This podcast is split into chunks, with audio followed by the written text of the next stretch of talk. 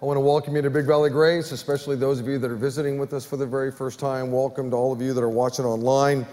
Uh, a few months ago, I, I, started a series here called People in Passages, where each weekend I, I, looked at the life of some biblical person or persons that I think every Christian should know about. And, and then we looked at some uh, passage that I thought every Christian should know and understand. Well, we took a, a break to celebrate Easter.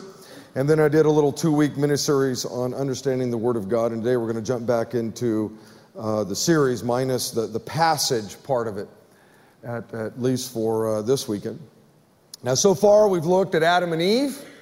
That was uh, the very first week. We looked at the very first two human beings, and we looked at the very first uh, children that ever were born. That was Cain and Abel. Then we looked at the life of Noah. That was the man that built the ark.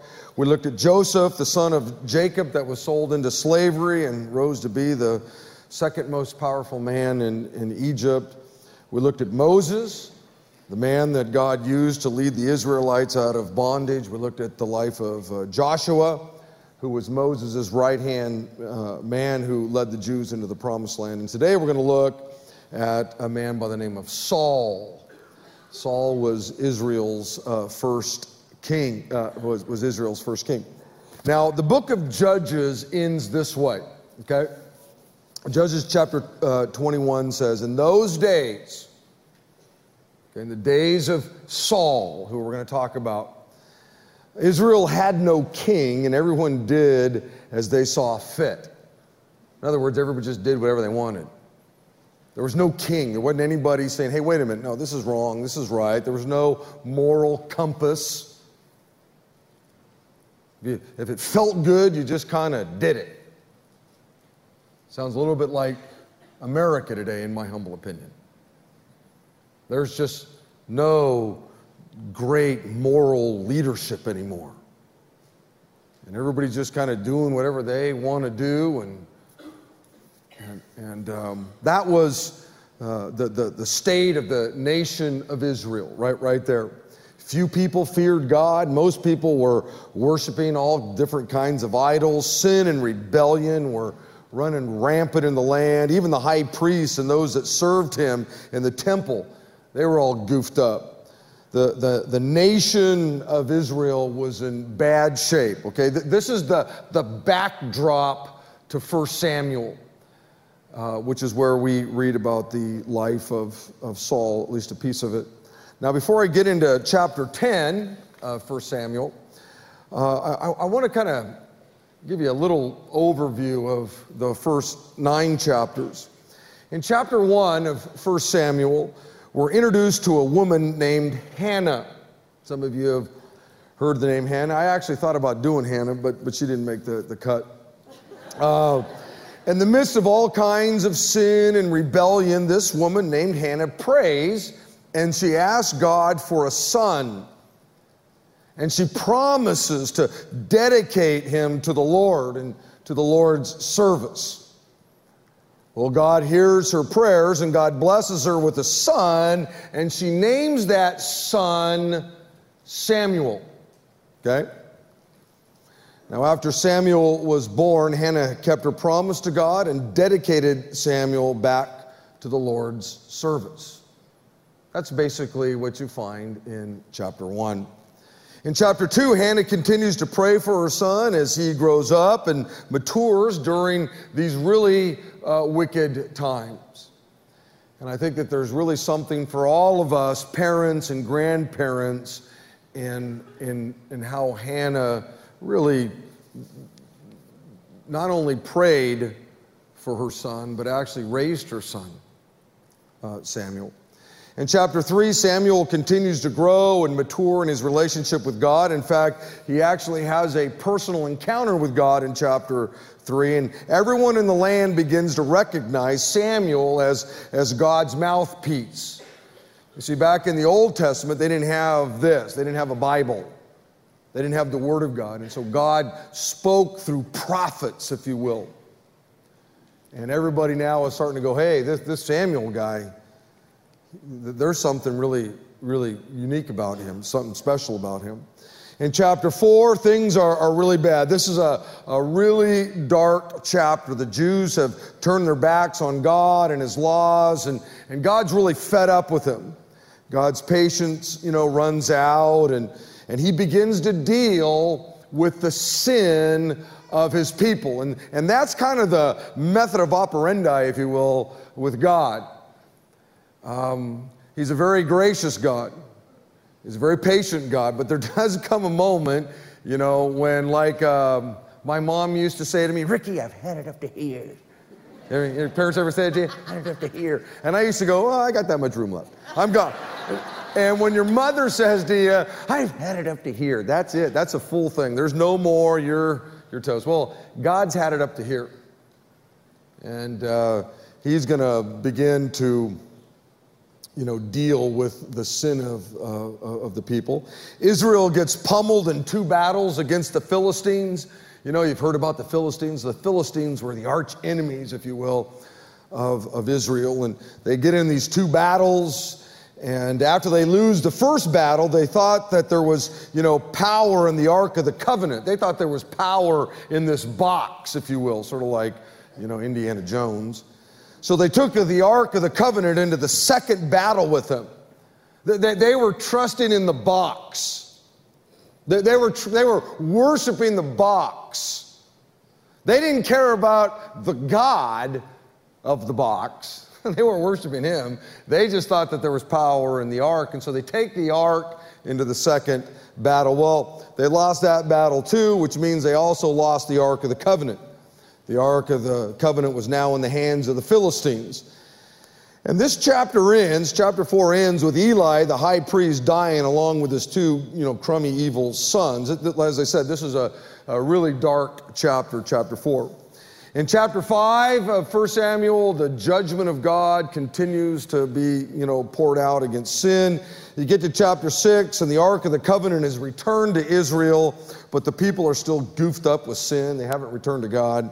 In chapter 7, God uses Samuel to lead the people back to himself. The people finally repent and cry out to God for forgiveness. In chapter 8, Samuel has to. Um, uh, he, he kind of he has these he has his sons and he asks his sons to kind of take over if you will and um, they, they were evil he had two wicked sons and um, and, and the people recognized these two boys' wickedness. And so in chapter 8, the, the, the, the, the people cry out that they want to be like every other nation. They don't want God leading them, they want a king. See? They want to be like all the other nations. All the other nations have a king. So, hey, hey, Samuel, we want a king too. And that wasn't a good thing. If you had your choice between having the Lord lead you or a king lead you, who do you pick? You pick the Lord. In chapter 9, God grants the people their wish and he raises up Saul to be their king. He was about 30 years old when he became the king and he reigned for about 40 years. And the majority of those 40 years was, was not good. Now, this brings us to chapter 10. And if you have a Bible, you can open it up to 1 Samuel chapter 10. And there are two important thoughts about Saul that I, I want to make, okay? And um, may, may the Lord speak to you through his, his word here. Uh, thought number one God did all that he could to ensure that Saul would be a great king. Uh, even though it wasn't a good thing that the people had rejected God as their king, God still did everything he could to ensure that Paul would be a great king. Look, at verse 1. Then Samuel took a flask of olive oil and poured it over Saul's head. He kissed Saul. Remember, Samuel is God's spokesman. Everybody knows it. So this is God speaking through Samuel here. He kissed Saul and he said, I'm doing this because the Lord has appointed you to be the ruler over Israel, his special people. He's letting Saul in on something here. Saul, these are, these are God's special people. It's like when my daughter would go out on a date. And before she could go out on a date, the, the boy had to meet with me. And I basically said the same thing Son, I want you to know, humanly speaking, next to my wife, that's my most prized possession. There isn't anything I own or have outside of my wife, humanly speaking, other than the Lord, that is more valuable to me. You getting it, son? Samuel saying, Saul, you've been raised up. You're the king. You're going to oversee God's special people. You're going to be the one. Look at verse 6. At that time, the Spirit of the Lord will come powerfully upon you, and you will prophesy with them. You will be changed into a different person. Verse 9 As Saul turned and started to leave, God gave him a new heart. Verse 24 Then Samuel said to all the people, This is the man the Lord has chosen as your king. No one is, you know, no one in all of Israel is like him. And all the people shouted, Long live the king. Beloved, when you look at all these verses, you see God doing all that He can to ensure that Saul's going to be a great king. God handpicks him, God anoints him with oil, God makes His will clear to him, God sends His Spirit to empower him, God changes him into a different person, He gave him a new heart. And finally, you know, Saul was introduced to the people as God's hand chosen man. There's no doubt that God wanted Saul to succeed, just like He wants you, Christian, to succeed. He wants you to live a God honoring life. He wants you to live a life that brings honor and glory to Him. God's done everything that He can to ensure that you'd live a great, God honoring life. Think about it. Just like Saul, God handpicked you to be a part of his family. The Bible says this in John chapter 15 You did not choose me, Jesus said, but I chose you. And I appointed that you would go bear fruit, fruit that would last. I know that somehow in our vocabulary, and, and, it's the only way that we can kind of describe our relationship with the Lord, we, we, we say things like this I gave my life to, the Christ, uh, to Christ. I accepted Christ. I gave my life to the Lord, you know. Like somehow you had something to do with it. You really didn't. Somehow the Spirit of the Lord began to move in your life. God began to draw you to Himself. God began to open your eyes to the truth of your sin and all of that kind of stuff, the truth that, that you couldn't save yourself. Somehow, God revealed to you that Jesus was the Messiah who came to cleanse you of your sin. It was all God's doing. And I do think that as it relates to a relationship with Him, there is this small component of a free will that we have where at that moment you either humble yourself and give your life over to Him or you harden your heart and say, No, I don't want Him. I want to be the king of my own life. Just like Saul, God has given you His Holy Spirit to indwell you and empower you. Ephesians chapter 1, there's this great prayer that Paul prays for the Ephesians, and thus he prays for us. He says, I pray that you will understand the incredible greatness of God's power for us who believe him. This is the same mighty power that raised Christ from the dead. There isn't any other power available greater than raising somebody from the dead.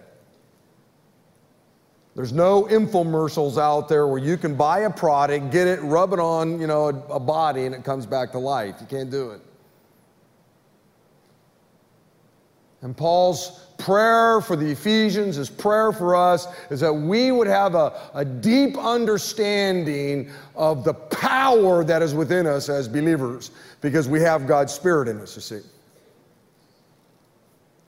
Beloved, God wants you to succeed. He, he, he wanted Saul to succeed, but God allows you to make choices about how you'll live.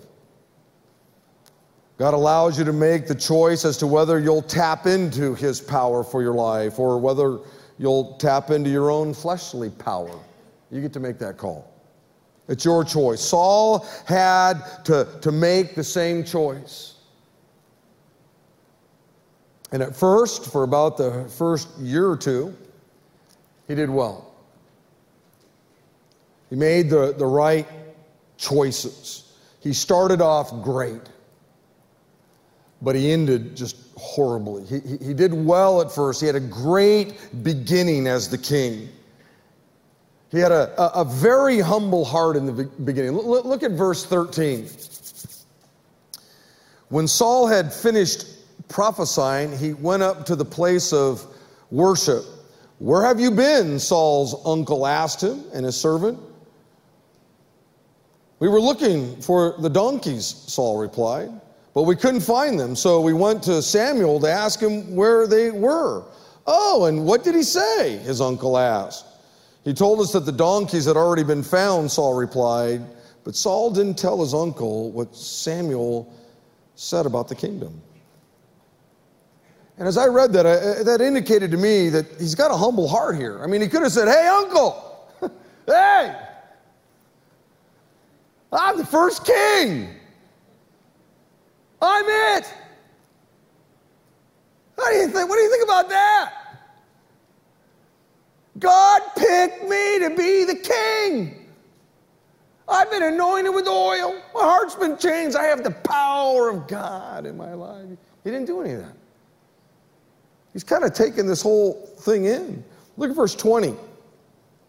So Samuel brought all the tribes of Israel before the Lord and the tribe of Benjamin was chosen by Lot. Then he brought each family, of the tribe of Benjamin, before the Lord. And the family of the uh, Matrites was, was chosen. And finally, Saul, son of Kish, was chosen from among them. But when they looked for him, he had disappeared. So they asked the Lord, Where is he? And the Lord, Lord replied, He's hiding among the baggage. This is a guy who's kind of starting off humbly. He, he, he's taking all this in, man. I'm, I'm the king. I was anointed. Samuel anointed me. I'm the chosen guy. Me. And instead of, you know, walking out going, eh, you know, hey, gotcha. He's, he's hiding in the, you know, in the bushes it's almost like he doesn't want any part of this. He's trying to, he's trying to kind of figure this whole thing out. Look at verse 26. When Saul returned to his home, a group of men whose hearts God had touched went with him. But there were some scoundrels who complained, How can this man save us? And they scorned him and refused to bring him gifts. But Saul, Saul just ignored him. He's the king. If he wanted to, he could have gone, hey, look, here's my first act as king. You guys in prison. You don't mock the king. You don't screw around with the king. I'm the king here, man. How dare you say things like that? Now get in the prison cell, I'm off with your head. But he didn't do that. He just kind of ignored it. All this to say, I, I think Saul started with a humble heart, which is, in my opinion, one of the great characteristics of a, of a, of a leader, and that's humility. And I'm going to talk more about that next week, uh, Lord willing, if next week comes and God doesn't come back or whatever. We're going to talk about humility. In fact, if I had to, you know, pick the one character you know, trait that seems to be the most sought after by God, I think I'd choose humility. Being a humble person is critical to the Christian and his relationship with God. Living humbly is what keeps you connected to God's, you know, power within you. Listen to the words from the prophet Micah. What can we bring the Lord? What kind of offerings should we give him? Should we bow before God with offerings of yearling calves? Should we offer him thousands of rams and 10,000 rivers of, of, of oil? Should we sacrifice our firstborn children to pay for our sins? No. Oh, people, the Lord has told you what is good. And this is what He requires of you that you do right, that you love mercy, and that you walk humbly with your God. That's what God wants. That you just you just make the decision to, to do what's, what's right, follow Him, live with mercy in your soul, and to just walk humbly before God. That's, that's what God wants. Ephesians chapter 4 says this As a prisoner of the Lord, then, I urge you to live a life worthy of the calling you have received. To be completely humble and gentle. 1 Peter chapter 5 says, In the same way, you younger men must accept the authority of the elders, and all of you serve each other in humility. For God opposes the proud, but he favors the humble. So humble yourselves under the mighty power of God, and at the right time, he'll lift you up to honor. I've um, always thought about that particular passage, and James says basically the same thing as Peter says that God opposes the proud. And, and you know, when you think about it, believer, um, if there's one person you don't want to be in opposition with, it's God. I mean, I can be in opposition with you and probably go about my day and nothing's, you know, big deal. I can be in opposition with, I don't know, the political leaders. But the one person you don't want to be in opposition to is God. And, he, and the Bible says that he opposes the proud. That's what he opposes. But, but something unbelievable happens when you just live humbly before him. When you understand who you are in relationship to who he is. When you understand that He's God, He's the Creator.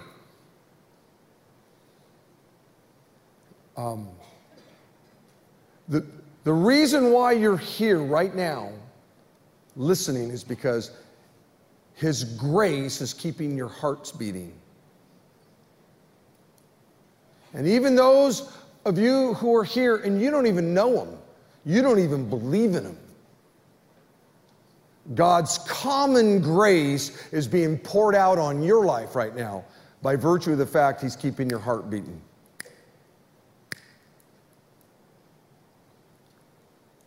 God's common grace to those of you who don't even know Him is that probably when you go home tonight, you'll have food to eat. That's His common grace. You don't even know him. You don't even believe in him. You don't even care about him. Maybe you use his name in vain, and God's common grace still keeps your heart beating. But for those of us that do know him, wow. You just, you, you just need to walk humbly before him. And when you walk humbly before him, he promises that he'll lift you up. He promises that he'll, he'll make something unbelievable out of your life. Even in all, in the midst of all your sin and junk and stuff, because next week, Lord willing, when we look at the life of David, that guy was so goofed up, it's unbelievable. But there was a humility about his life, unlike Saul. Things are going to change. As I said, I believe Saul began his reign as Israel's first king with a humble heart. I believe that Saul honored the Lord with his life, which is why he found favor with God in the beginning. Now, unfortunately, he's not going to end his reign with a humble heart.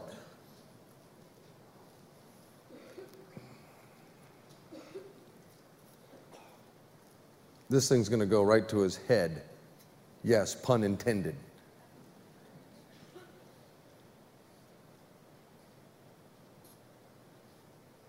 and it's going to change everything in his life. Unfortunately, Saul makes some choices that are going to cost him dearly. In, in fact, listen to what God says about Saul in chapter 15. Then the Lord said to Samuel, I'm sorry that I ever made Saul king, for he has not been loyal to me and has refused to obey my command. And Samuel was so deeply moved when he heard this that he cried out to the Lord all night. Samuel loved Saul. And here the Lord is speaking to Samuel, saying, You know what? I'm sorry that I ever made him. Sorry. He has not remained loyal to me. Wow. You know, God's the same yesterday, today, and forever. I couldn't help when I read that, folks. You know, that's just a brutal verse, verse 10 and 11 of 1 Samuel 15, just brutal. And, and I couldn't help but think, you know, wow. I, I can live in a way that grieves God. I can live in a way that grieves him. Now, uh, he's always my father. That doesn't change. I, am going to heaven, you know. But I can certainly make um, choices to live in a particular way and not obey what God says. And I don't think God ever says to us today that I'm sorry I ever made Rick. I don't think he says that today but I know I can grieve him in how I choose to live. Saul did something that really made God mad here. You, you, can't miss that. He did something that literally cost him his job as the king. And I'm going to tell you what that is in just a moment. Now, in my opinion, I think every Christian needs to think about what the, the, the last chapter of their life is going to say. Because Saul started great. And, and I, I, I, of, I thought about doing maybe two or three weeks on Saul, but I'm not going to. He starts great. You see all those great passages where, man, Samuel, God is having Samuel just do everything he can, man. But, but he ends horribly. I mean, it is an ugly in, ending to this man's life. And I think it's something that every one of us needs to think about.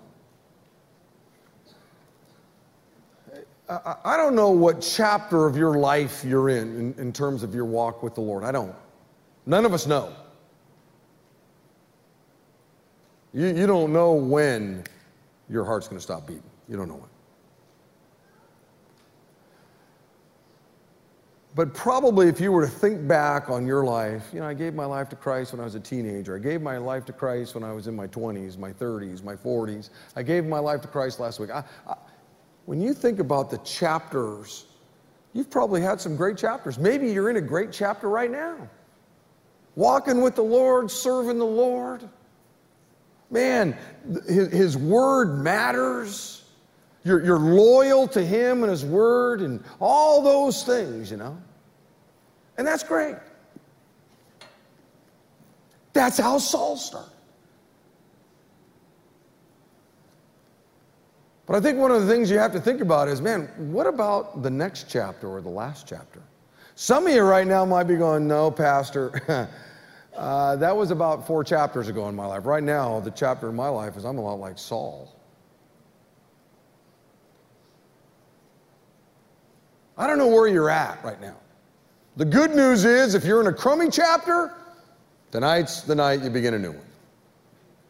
Or you can. If, you, if you're in a good place and you're honoring the Lord of your life, man, praise the Lord, but you still need to think about the last chapter. When it's all said and done, you know, what's your life gonna, what's your life gonna say? I think the great apostle Paul was worried about ending up like Saul. Listen to what he says in 1 Corinthians chapter 9. He says, Don't you realize that in a race everyone runs? but only one person gets the prize. So, so run to win. All athletes are disciplined in their training. They do it to win a prize that will fade away, but we do it for an eternal prize. So I run with purpose in every step. As I my relationship with God has purpose in it, man. I'm not goofing around with this thing. I'm not just shadow boxing.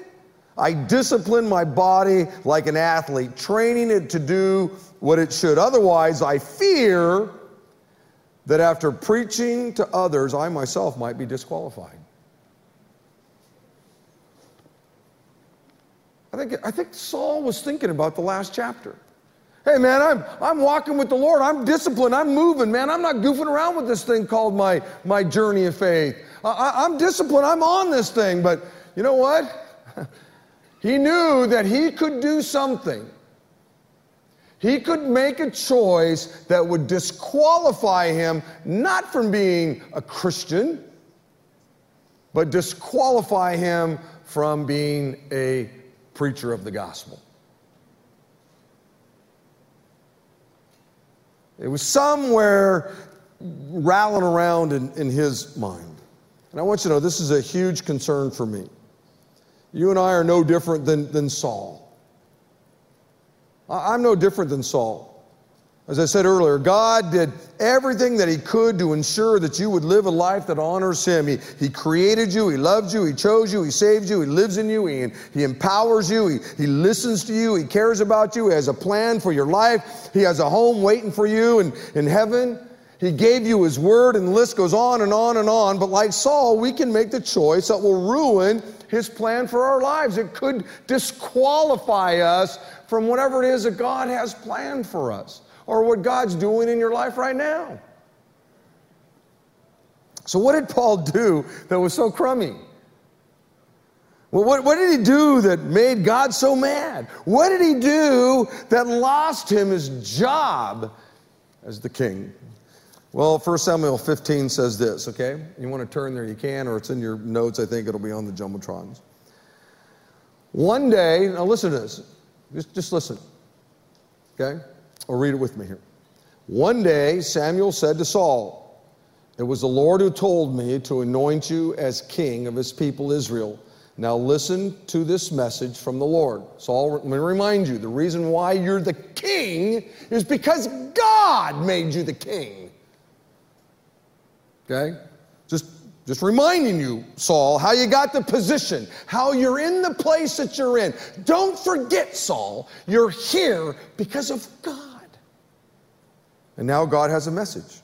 This is what the Lord of, uh, of heaven's army has declared. I have decided to settle accounts with uh, the nation of Amalek for opposing Israel when they came from Egypt. Now go and completely destroy the entire Amalekite nation men, women, children, babies, cattle, sheep, goats, camels, and donkeys. Okay? So, so God made his will crystal clear. I'm Samuel. Now, we have this. They didn't have this, but God gave uh, Saul Samuel. Samuel says, Remember, I'm the one who anointed you because God wanted me anointing you. And, and now God has a message for you. Here's what you're supposed to do. Crystal clear. No ambiguity there. Crystal clear. So Saul mobilized his army, and there were 200,000 soldiers from Israel and 10,000 men from Judah. And then Saul and his army went to a town of the Amalekites and lay in wait in the valley. Saul sent this warning to the Canaanites or the, the, the Kenites move away from where the Amalekites live, or you're going to die with them. For you showed kindness to all the people of Israel when they came in, uh, up from Egypt. So the, uh, the, the Kenites packed up and they left, okay? Then Saul slaughtered the Amalekites, slaughtered them. He captured Agag, the Amalekite king, but completely destroyed everyone else. Saul and his men spared Agag's life and kept the best of the sheep and the goats, the cattle, the fatted calves, and the lambs, everything, in fact, that appealed to them. They destroyed only what was worthless or of poor quality. That's not what God said. God didn't say, take the king captive. God didn't say that. God didn't say, hey, keep all the best goats, keep all the best sheep, keep all the best cattle, just get rid of the crummy stuff. God didn't say that. God was crystal clear, unbelievably crystal clear.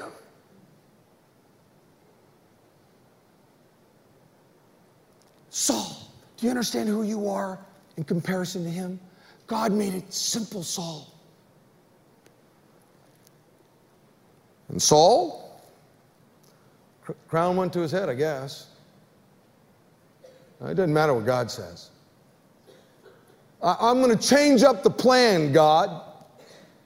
I got the crown now. I'm just going to do whatever I want. Hey, guys, take the king captive. There's a lot of good looking sheep in there, a lot of good looking goats, a lot of good looking cows, and we'll, we'll take a. It doesn't matter what his motive was. He's blowing God off.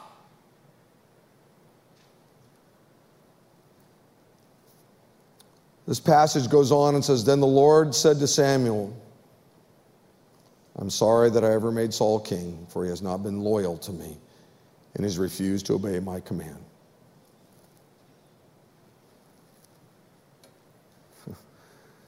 What, what did Saul do that was so crummy? What did Saul do that made God so mad? What, what did Saul do that caused him to lose favor with God?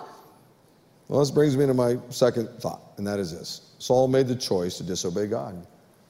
That's all he did. He just spared some sheep, spared some goats.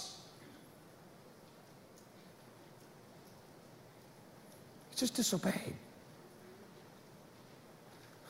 Um, I don't know if we, you know, from, from cover to cover,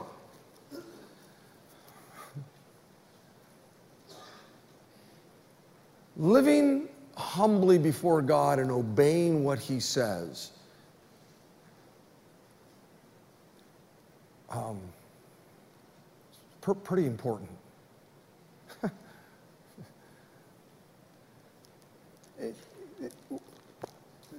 God doesn't give out suggestions, you see. He, he's God. He's God. And we're, we're nothing but His creation. In fact, Jesus in Philippians tells us that when He became a man, you, you know what becoming a man was to God? He became nothing. That's how we're described. Us compared to Him were nothing.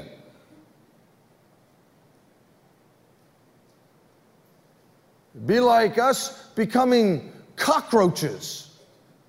But even a cockroach is something. Now, the beautiful thing is, is that God loves us and He cares about us and He's merciful and all those great things. But boy, we can get to the point in our lives where we go, you know what, I got the crown on my own head, man. I'm the king of my own life. And yeah, you know what? God's will is not a mystery. Samuel very clearly told Saul, This is my will. You kill it, everybody, you kill everything. You don't take any hostages. And Samuel blew him off.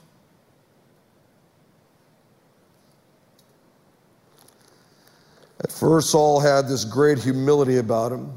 He really honored the Lord with his life. He made the choice to follow the Lord's commands, but then as time went on, he just got, I don't know, cocky.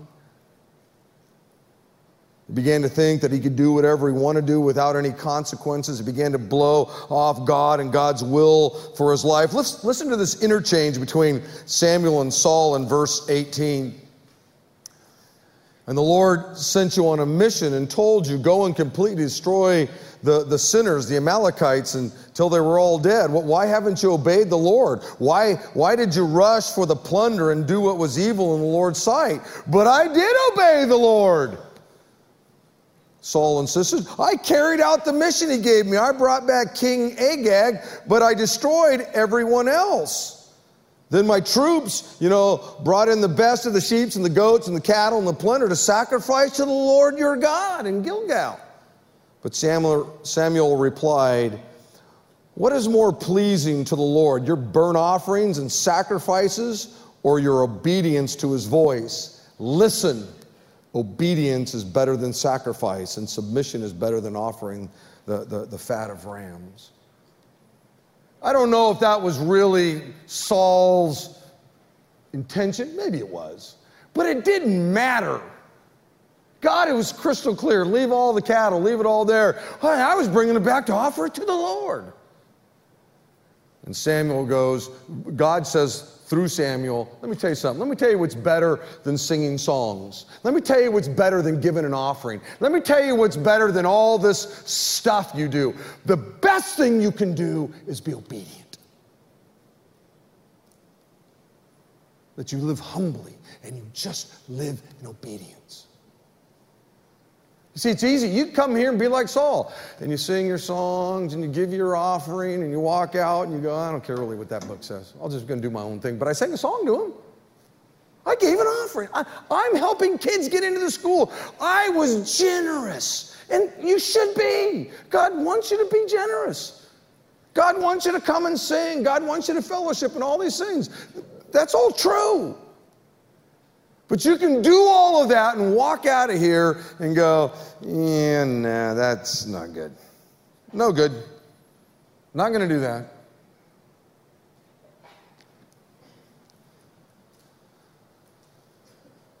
Jesus said this in Luke chapter 11. As Jesus was saying these things, a woman in the crowd called out to Jesus, Blessed is the mother who gave birth to you and nursed you. But Jesus said, No. Blessed are those who hear the teaching of God and obey it. that was kind of brutal. Hey man, I just was trying to, you know, compliment your mother, man. I mean, that's pretty cool that she gave birth to you and she got to, you know, feed you at her breast. Well, you know what? As cool as that might be, let me tell you what's cooler that you obey the teachings of my father. That's what's cool.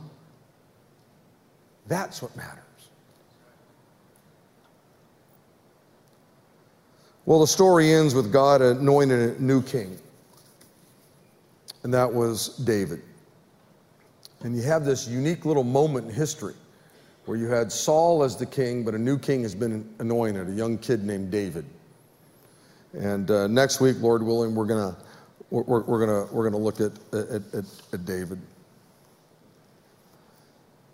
I'll end with this, verse 24. Then Saul admitted to Samuel, Yes, I've sinned. I have disobeyed your instructions and the Lord's command, for I was afraid of the people and, and, and, and did what, what they demanded. But now, please forgive my sin and come back to me so that I may worship the Lord. But Samuel, Samuel replied, I will not go back with you. Since you have rejected the Lord's command, he has rejected you as king of Israel. As Samuel turned to go, Saul tried to hold him back and tore at the hem of his robe. And Samuel, Samuel said to him, The Lord has torn the kingdom of Israel from you today and has given it to someone else. one who is better than you. Wow, that's just brutal. Beloved, Saul wasn't sorry for what he did, okay? This is the classic. He was just sorry he got caught. Okay? God, God knew what was inside of his heart. Instead of confessing to his sin of disobedience, he tried to shift the blame onto other people. This is one of the, the great lessons that we learn from the life of Paul. Here's the deal Saul had a great beginning and a horrible ending. In fact, his life reminds me a, a lot of this king that we find in Second Chronicles chapter 5, King Amaziah. And this is what it says Amaziah was 25 years old when he became the king, and he reigned in Jerusalem for 29 years. He did what was right in the eyes of the Lord, just not wholeheartedly. He gave the Lord Sunday. Kumbaya, my Lord, yes, my da. And when Monday rolled around, man, he did his own thing. When he was out on the golf course, he just did his own thing. When he was with his buddies, he just did his own thing. But Sunday, he was here.